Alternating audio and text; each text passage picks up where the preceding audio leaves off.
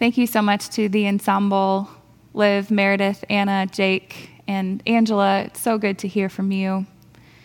Would you pray with me as we begin? Holy Spirit, we are listening to you. Unite us as only you can so that whether we're watching from our homes or gathering together while still distance on the lawn, we may experience unity with one another and with you. Open our hearts to be both comforted and challenged by your word and your truth. In your name we pray. Amen.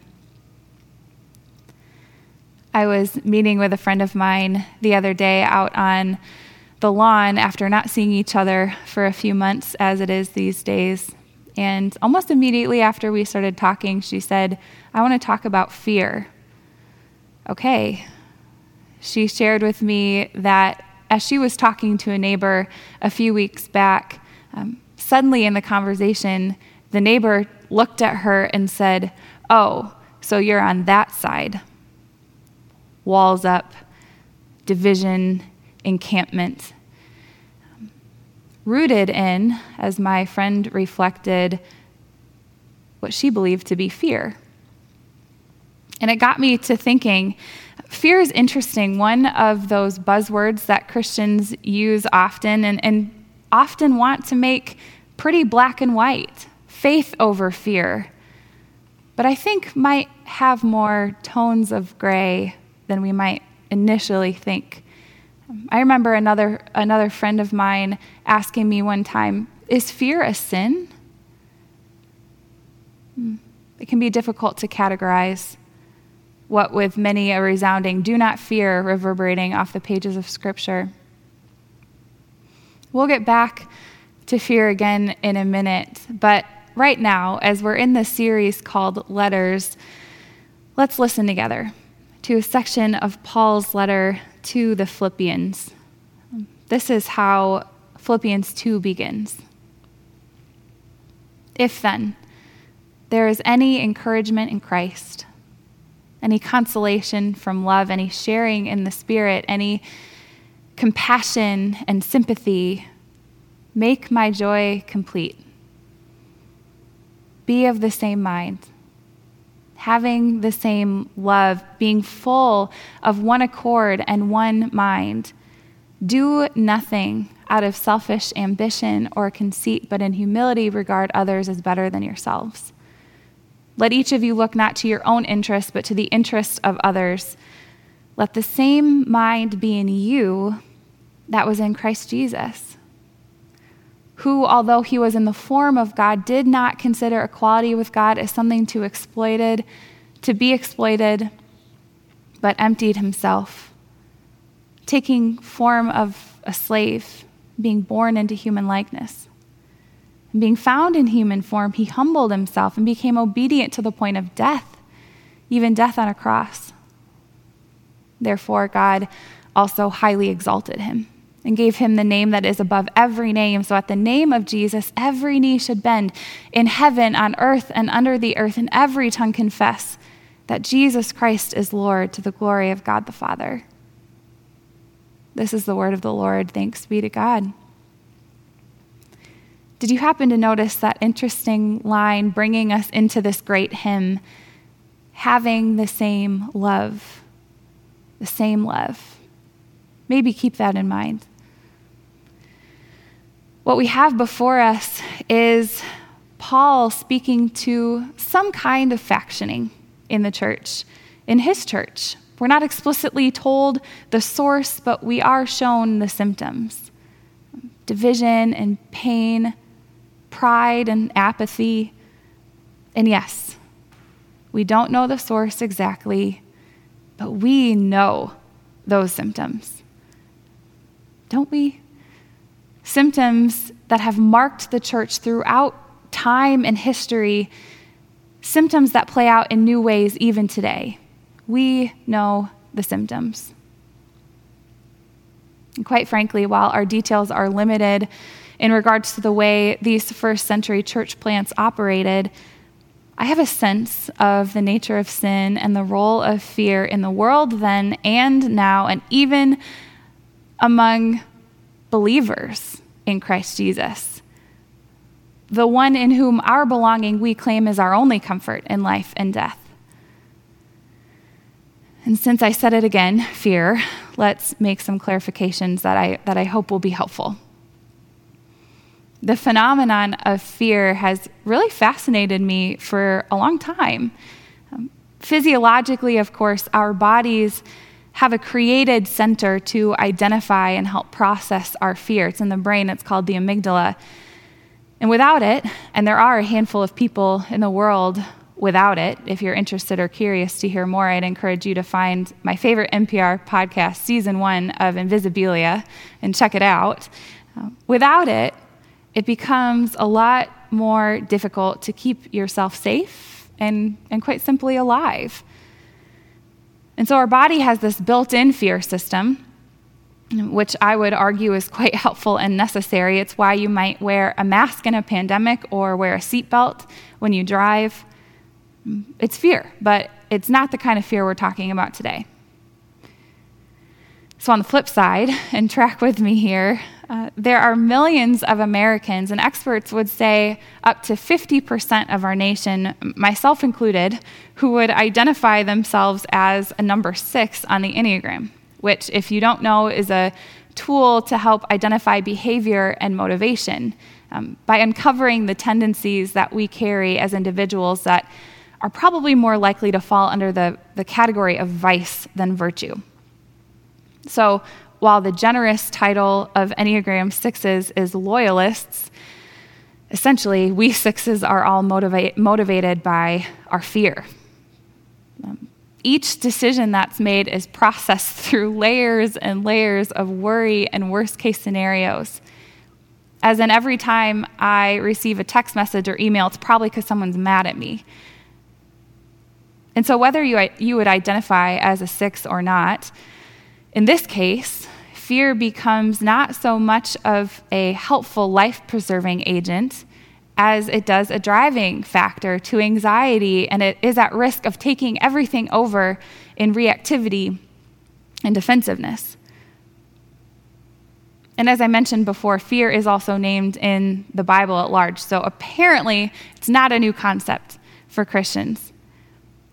Interestingly, when it is mentioned, it's really named not so much as a sin as it is a folly. It's unnecessary, it's not needed. You're limiting yourself when you're driven by your fear, an overactive part of the brain that was created originally to be helpful to us. And now, obviously, I'm not a physician, I'm not a psychologist, but it doesn't take a whole lot of insight to notice both the church and the world trying to navigate themselves a path through these two realities. It's always been true, but it's been increasingly, recently, harder to ignore. Do I need to name them? Even the systems of fear at work around us. We're quite literally conditioned to view the world through a lens of fear from long standing political campaign tactics, both sides, I'm not picking, to the media that we take in every day. Which isn't even to mention the personal ache of fear tailored to each one of us. Child goes to play at a friend's house. Will anything happen? I'm not married yet. Will it just be me forever? The pandemic is still alive and well. Will I get sick? Will my job remain stable? I don't want to be a downer, but I do want to name the reality here. Can you be honest with yourself about fear? Systemic, personal, both? And since we know the symptoms it can cause the division, the disconnecting, the reactivity, um, maybe it's time to face the source. And I'm not talking about the helpful voice inside of us telling us to wait till the cars are passed to cross the street. Can we face it today? The good news is you don't have to do it alone. While Paul doesn't use the word fear explicitly, he does explicitly speak to its inverse. Remember that introductory line again having the same love? There are many who would argue that fear's opposite is not courage, as you might expect, maybe, uh, but love. And in a Christ kingdom reality, I believe it's love. It's why later in Scripture, in another letter, 1 John, uh, we find this There is no fear in love, but perfect love drives out fear. The one who fears is not made perfect in love. And so, what I really want to say is not courage over fear or even faith over fear, but love over fear. And so, when everyone around you is encamping themselves, siloing themselves on this side or that side, because after all, it is safer there, return to the words that we heard just a minute ago in Philippians 2. There is where we find fear's inverse, its opposite, in the form of love, big L, love. And in two ways, I find. Fear is confronted by love in being received in and also offered out. Love received and love offered. And since I want to keep the main thing, the main thing, let's start with Christ. When fear creeps in, there is love to be received from Christ. Verse 6 again offers us a glimpse of this love.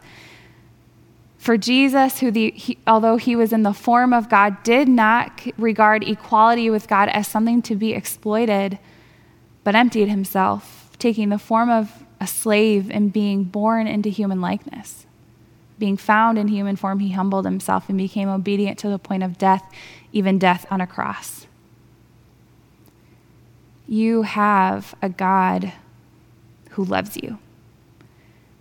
We say this often at Pillar that Christ died for you. Christ was raised for you. He reigns in power for you. He prays for you. And in case you missed that last part, I'll say it again. He prays for you.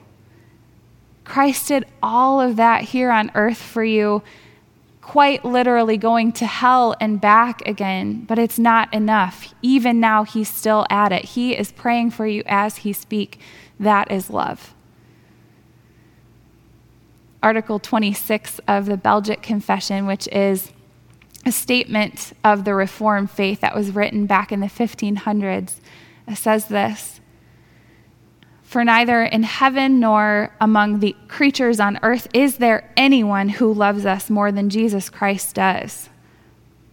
Although he was in the form of God, Christ nevertheless emptied himself, taking human form in the form of a slave for us. And he made himself like his brothers, brothers and sisters in every respect. Suppose we had to find another intercessor. Who would love us? More than he who gave his life for us, even though we were enemies.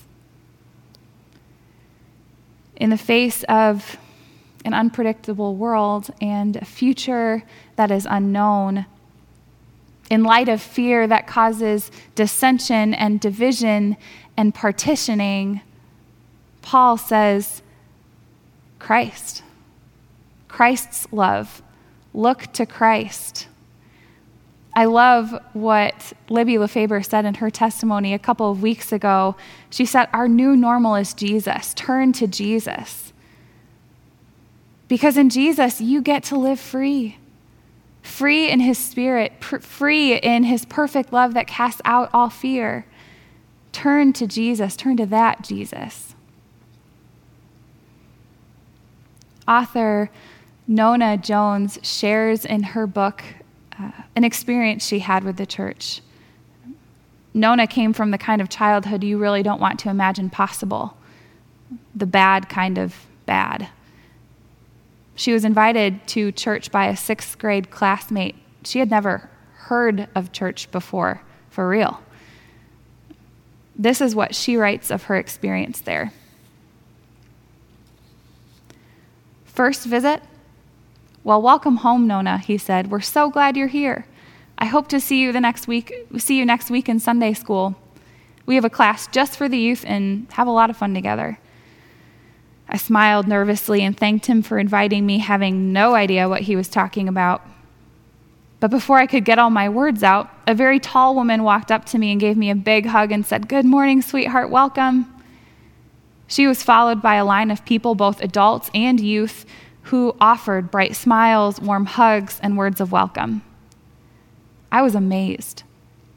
I didn't know any of those people, but by the time we sat down, I had been given more hugs and felt more love than I ever had in my life. I didn't know what church was, but whatever it was, I needed more of it. That's Christ. That's what he offers. You get to show up and be fully you, and you're seen and known and loved for exactly who you are before anything else. That's what it feels like to turn to Jesus. That's what it feels like to be safe in Jesus. And I mean, just be real with me for a second. Has looking around at everything else helped at all? Has staying glued to the news helped anything at all? If you know Jesus, here's your reminder to just stop. Breathe. Receive his love. And if you don't know Jesus, you, you might not have any reason to care what I have to say, but just in case you do, let me say this He's there. He makes all the difference. He can stop the swirling, He can put the chaos to rest. He wants nothing more than for you to receive His love. He's, he's got nothing to gain from it, but you might have everything to gain. Christ showed up in great love, and with the promise that at the name of Jesus, every knee should bend, in heaven, on earth, under the earth, and every tongue confess that Jesus Christ is Lord to the glory of God the Father. His perfect love can face and can drive out any version of fear that you're facing today. Now, the second way that this big L love confronts fear is by being offered, being given, being poured out of us. And don't even try to skip here if you haven't practiced being on the receiving end of this love first. It just won't end up working right. Let's go back to those first few verses of Philippians 2 and see what Paul has to say about love offered he says, If then there is any encouragement in Christ, any consolation from love, there's love, any sharing in the Spirit, any compassion and sympathy, then make my joy complete. Be of the same mind, having the same love, there's that again, being in full accord and one mind. Do nothing from selfish ambition or conceit, but in humility regard others as better than yourselves. Let each of you look not to your own interests, but to the interests of others. The passage starts if, if there is any of these things in Christ. But time and time again, those who study and translate scripture will say that this if really might be more fitting if it, it's a since. It could also be translated since. Since there is any encouragement in Christ, any consolation in love. So apparently it's a given the Philippians have already been immersed in Christ's love and know what it's like to receive it. Since that, then this. And in case you missed it, Paul's list here is essentially just a fleshed out description of love in action in unity, in humility, in consideration, in selflessness. Love. Have the same love, he says. And then he ends this way Let the same mind be in you that was in Christ Jesus.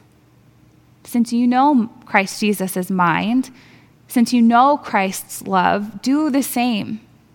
It's hard to miss the meaning in that one. And so, if you're a Christian, which means that you have Christ in you through his Holy Spirit, Christ's love in you is what will confront the fear in your life and in the li- life of every single person around you. By living love, you get to offer Christ's love. A friend of mine once shared with me an encounter that he had, which I found to be quite profound. He, in his life, shared that it wasn't all that uncommon for him to find himself in what he would call fear loops. Um, his wife goes to the grocery store in snowy weather, and his brain spins until she's home safe. He lays in bed at night thinking through over and over what could have gone wrong at the kids' pool party.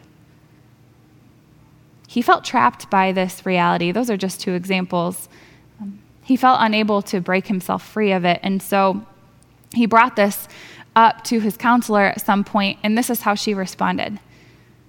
She wanted him to stop trying to rationally argue himself out of these loops. That's just not how the brain works, she said. Physically, there wasn't actually a way for him to talk himself out of it once he was in it. He would just try, but stay stuck in fear. So instead, she said he needed to introduce a new chemical into the conversation, a new chemical to the table. And how to get the serotonin involved? well, either eat some chocolate or this. In the midst of even a fear loop that he found himself in, he should try reaching out to somebody else and not for the purpose of being cared for, but with the purpose of caring for. So send a text message to a friend or write a note to a neighbor to check in. It was through acts of love to other people that he would be released from his fear in those moments jogging his brain out of a, a fear pattern in which he felt out of control. That's literally in our brain chemistry. Have the same love, Paul says. Love is the answer. Let Christ's received love in you flow back out of you to continue to do its subversive, restoring, redeeming work in the world. It heals the world and it heals you. So when the fear inside is waging war, how about love? When you're unsure about how to enter into the conversation of racial injustice, try love. When someone stationed themselves in a different political mindset than you, maybe love. You know what love looks like in Christ.